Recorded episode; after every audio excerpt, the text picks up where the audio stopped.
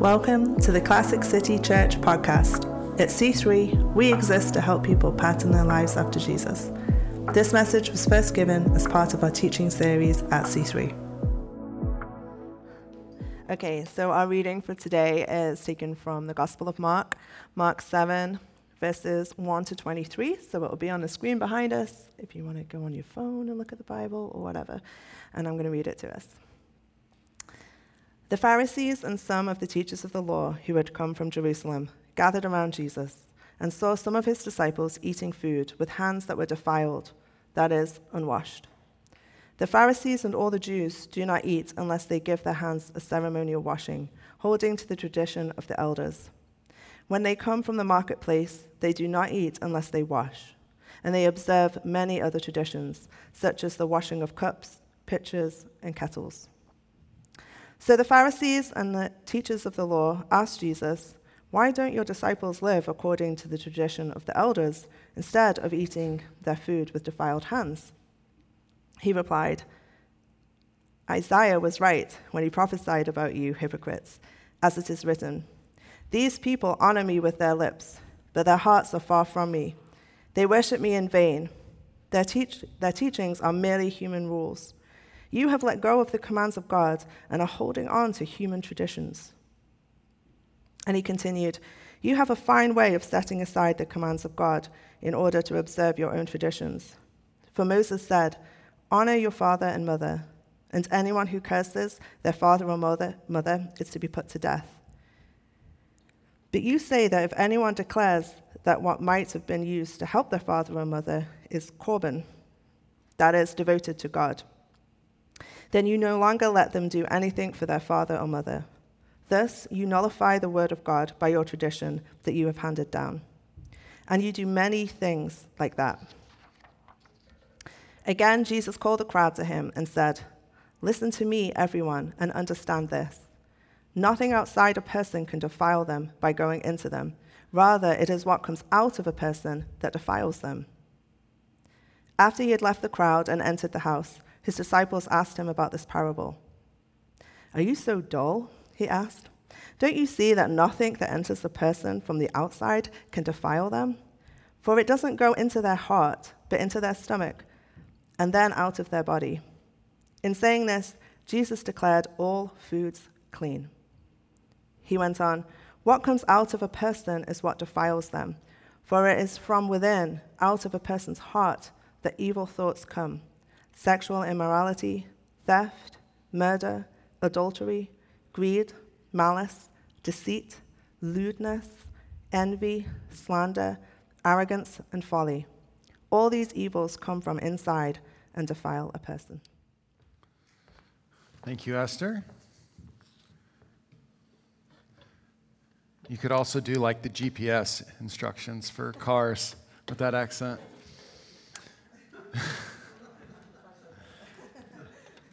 Though it's Isaiah, not Isaiah. Okay.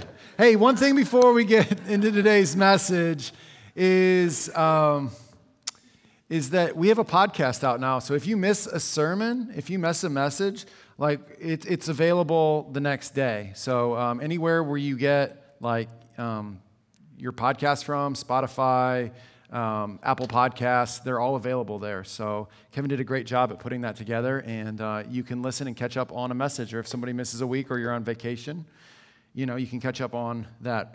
Unless you really want to listen to it again, which I don't blame you. No, I'm just joking. Today's sermon title is called Inside Out. I recently went through this phase, as I do many phases. As my wife will tell you, I'm very phasey with things. I get very passionate about things, and then the next phase comes along. But I've been training for my next kind of Spartan race. This is what like my ultimate goal of how to keep in shape in like my almost I'm almost 40, right? So I'm 38, and right, this is my goal, keep in shape. So um, I learned that avocados are, are superfoods, okay? So apparently they're superfoods, they're super great for you. And uh, I started eating avocados for breakfast, right? Uh, I went in two weeks, avocado every day, half an avocado for breakfast. Awesome. Um, and then two weeks ago, uh, a couple weeks ago, I, I, I, started getting, I got a, like a, a whole bunch of avocados, opened one up, it was rotten on the inside. When I picked it out up at the grocery store, I won't name any names of who the grocery store was, looked great on the outside, cut it open, rotten to the core. Went and got the next one out of the bowl, same thing. Next week, I cut open the avocados again. Again, you like you, you feel the avocado, you want them hard, but not like too hard. Like you want it soft, so then it ripens perfect. And then, like, you know, I just I opened them up again. All of them were rotten. I dumped the whole thing into the trash. I am no longer eating avocados for breakfast. And, and by the way, superfood, I didn't feel any more super after eating that food. It's back to Pop Tarts. No, I'm just joking.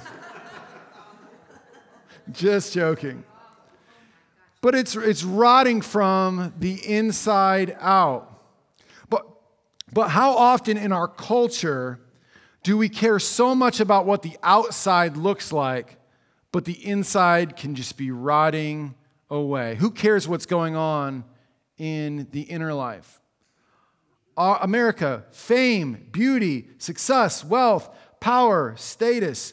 We live in a culture where you can have six, six pack abs, but be miserable on the inside.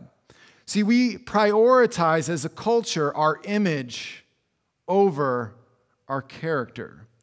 The appearance of what is is not really what is, but what is going on inside. We, we like to have a good front stage, meaning while our lives are sometimes can be a mess uh, in our backstage. And we, we prioritize this as a culture that, that whatever our appearance is, is more important to us than what's going on on the inside of our lives.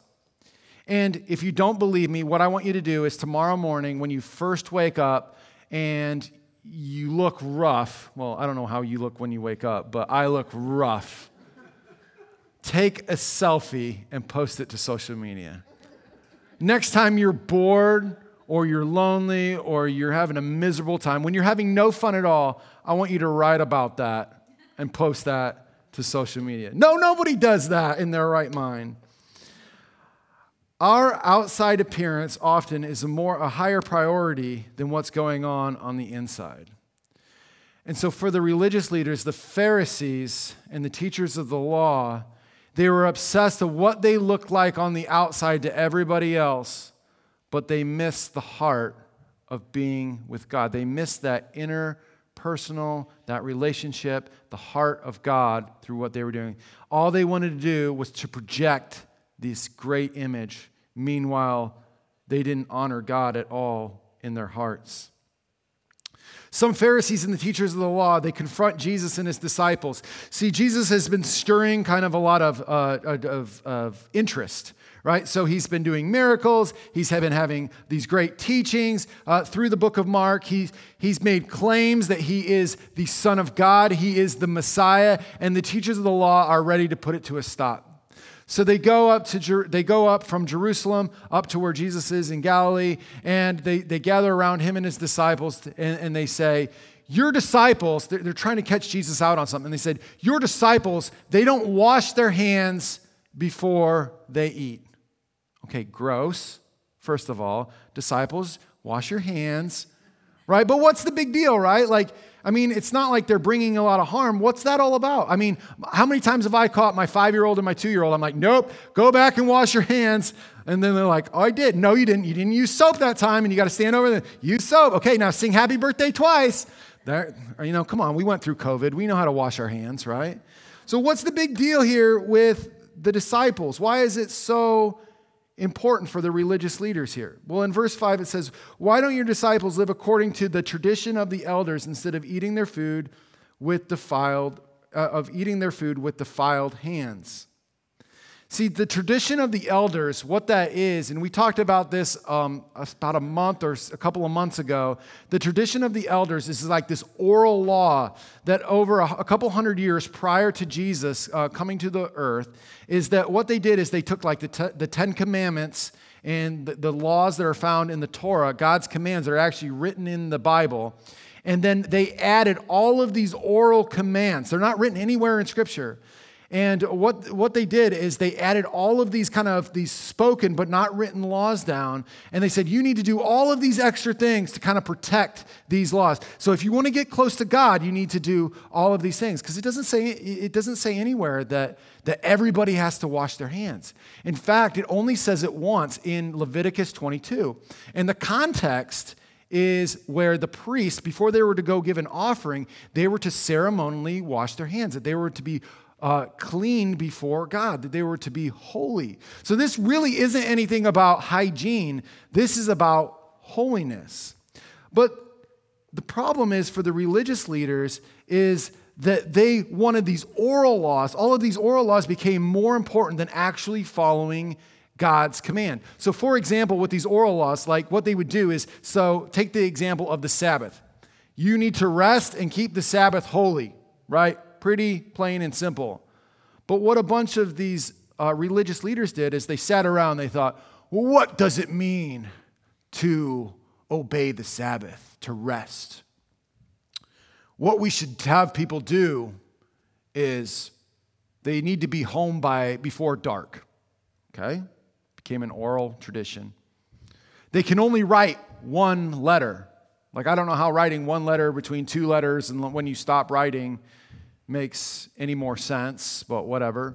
You need to have all your food prepared before the day of Sabbath. And no, they're not meal prepping for the week, right? Like this is to, to celebrate so they don't have to work, right? They're, they're, they're not like, they're not on keto or whatever, right? So, right, they're, they, all of these rules, right? Rules upon rules and on, upon rules. And the problem was that they were missing out the heart of what was behind that command. So Jesus fires back at the, the religious leaders and the Pharisees. He says, Isaiah was right when he prophesied about you hypocrites. And the word hypocrite means there, it means mask wearer, like a mask wearer, like in a play or in a production. Like you're, you're faking it. You're, you're not being real. Like you're hiding behind this mask.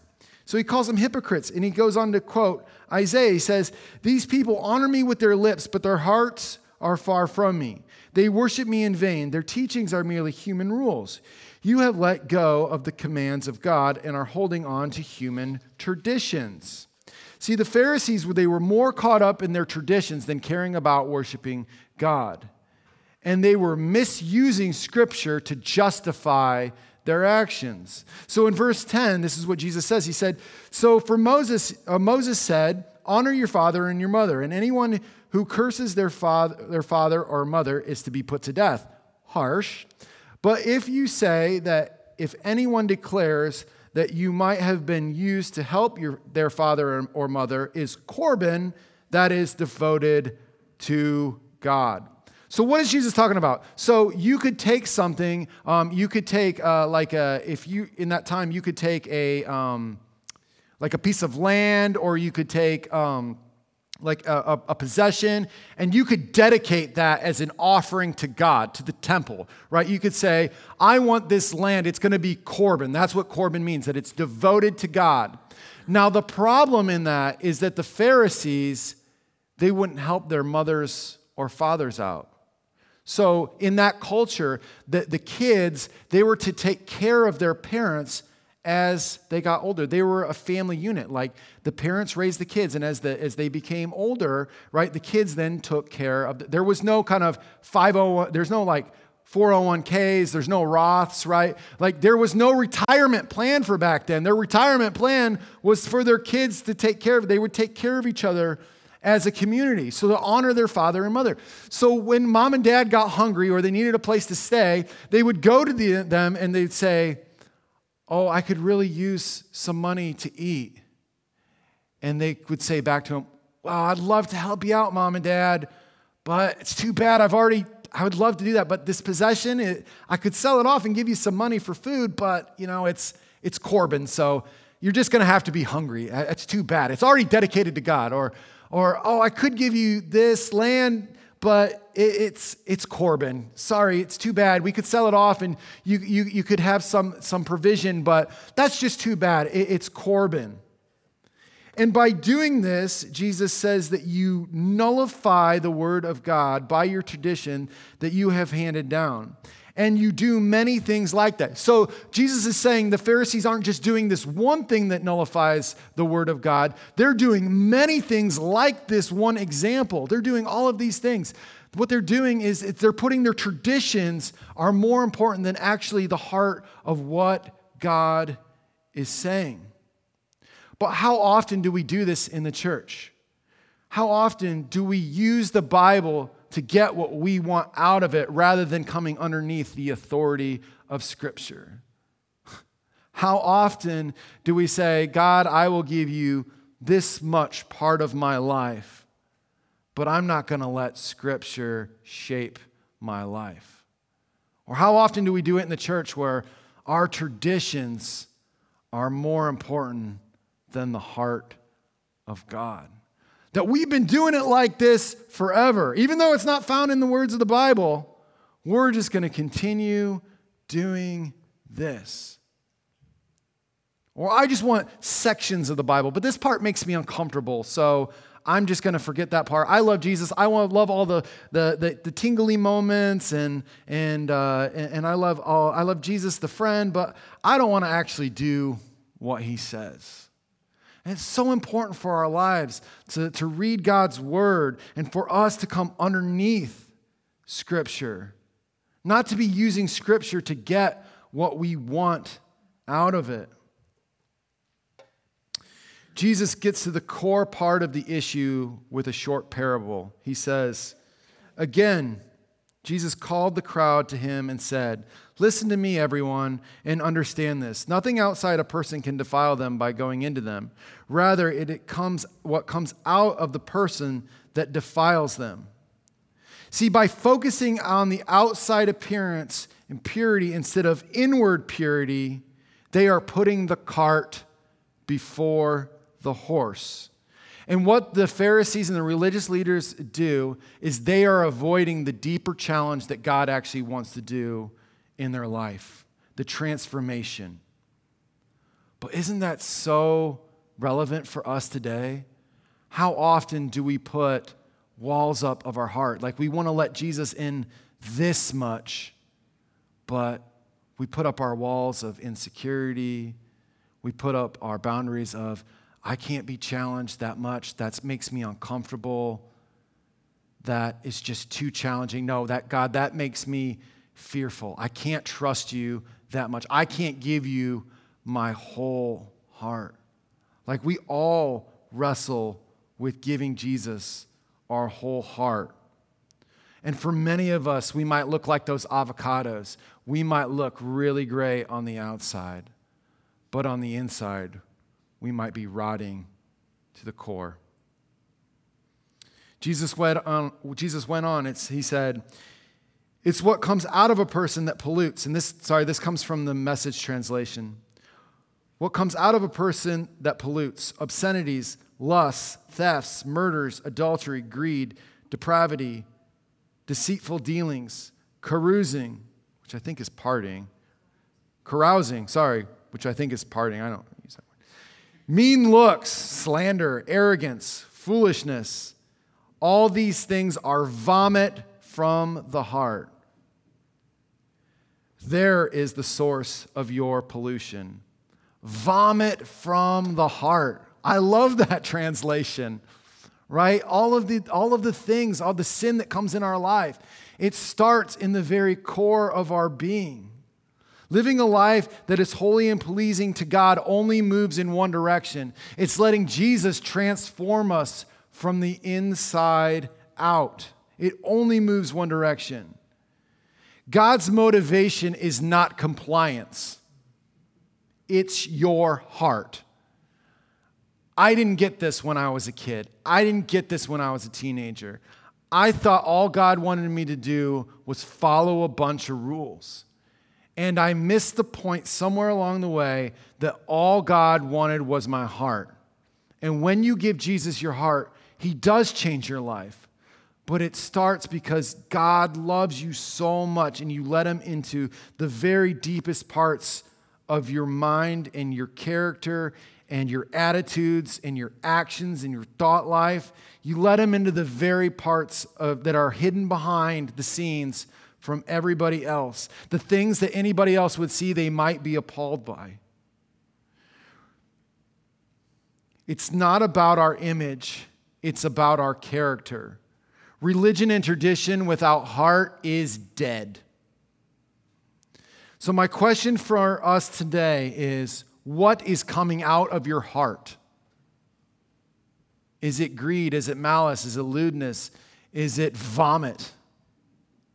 Sorry to be so gross. Or is it the fruit of the Spirit? Is it joy? Is it love? Is it peace? Is it patience? Is it kindness? Is it self control?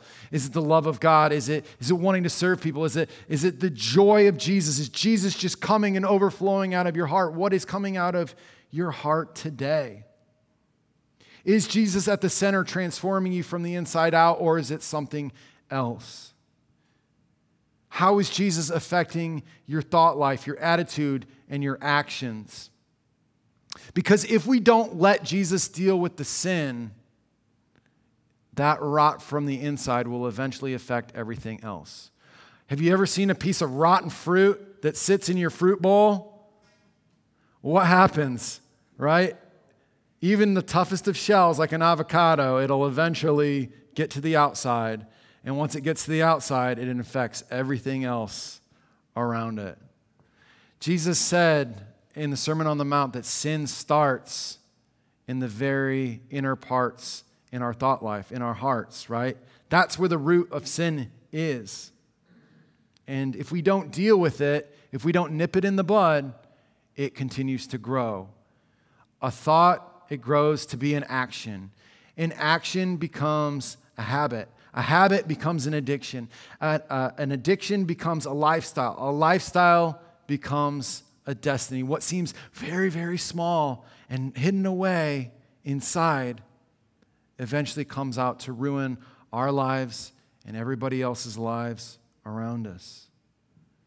Jesus wants to get to the core of your heart. If you let Him, Jesus will transform you from the inside out. But one of the difficulties is that if you're a Christian and you're here today, you are a hypocrite. You, not me. No, I'm just joking. me as well. Ask my wife. That's a joke. Right? We all fall into sin. Like we all get it wrong. We all mess up. Romans 3 says this He says, For all who have sinned and fall short of the glory of God, and all are justified freely by his grace through the redemption that came by Jesus by Christ Jesus. Because of sin, we are unclean. We are broken and we are in need of a savior. But I don't think the real problem is that is if we fall short because we're gonna fall short. See, the real problem is if you don't let Jesus into the deepest parts of your heart, the parts that are hidden away from everybody else, your thoughts, your attitudes, the things that are beneath the surface. Because if we don't deal with what is hidden on the inside, it'll eventually show up on the outside and it will infect everything else. We hope that this message helps you to grow in a relationship with Jesus. Connect with us at classiccitychurch.org.